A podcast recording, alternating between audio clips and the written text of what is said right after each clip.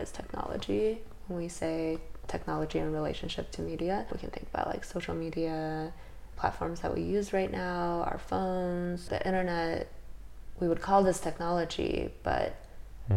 would you call grounding into your body and doing ancestral work and you know exploring grave practices with incense and speaking to kin who have passed like would you call that technology and for some of my friends and colleagues and folks that i feel really in solidarity with that we would kind of call ourselves media artists we would also say this is technology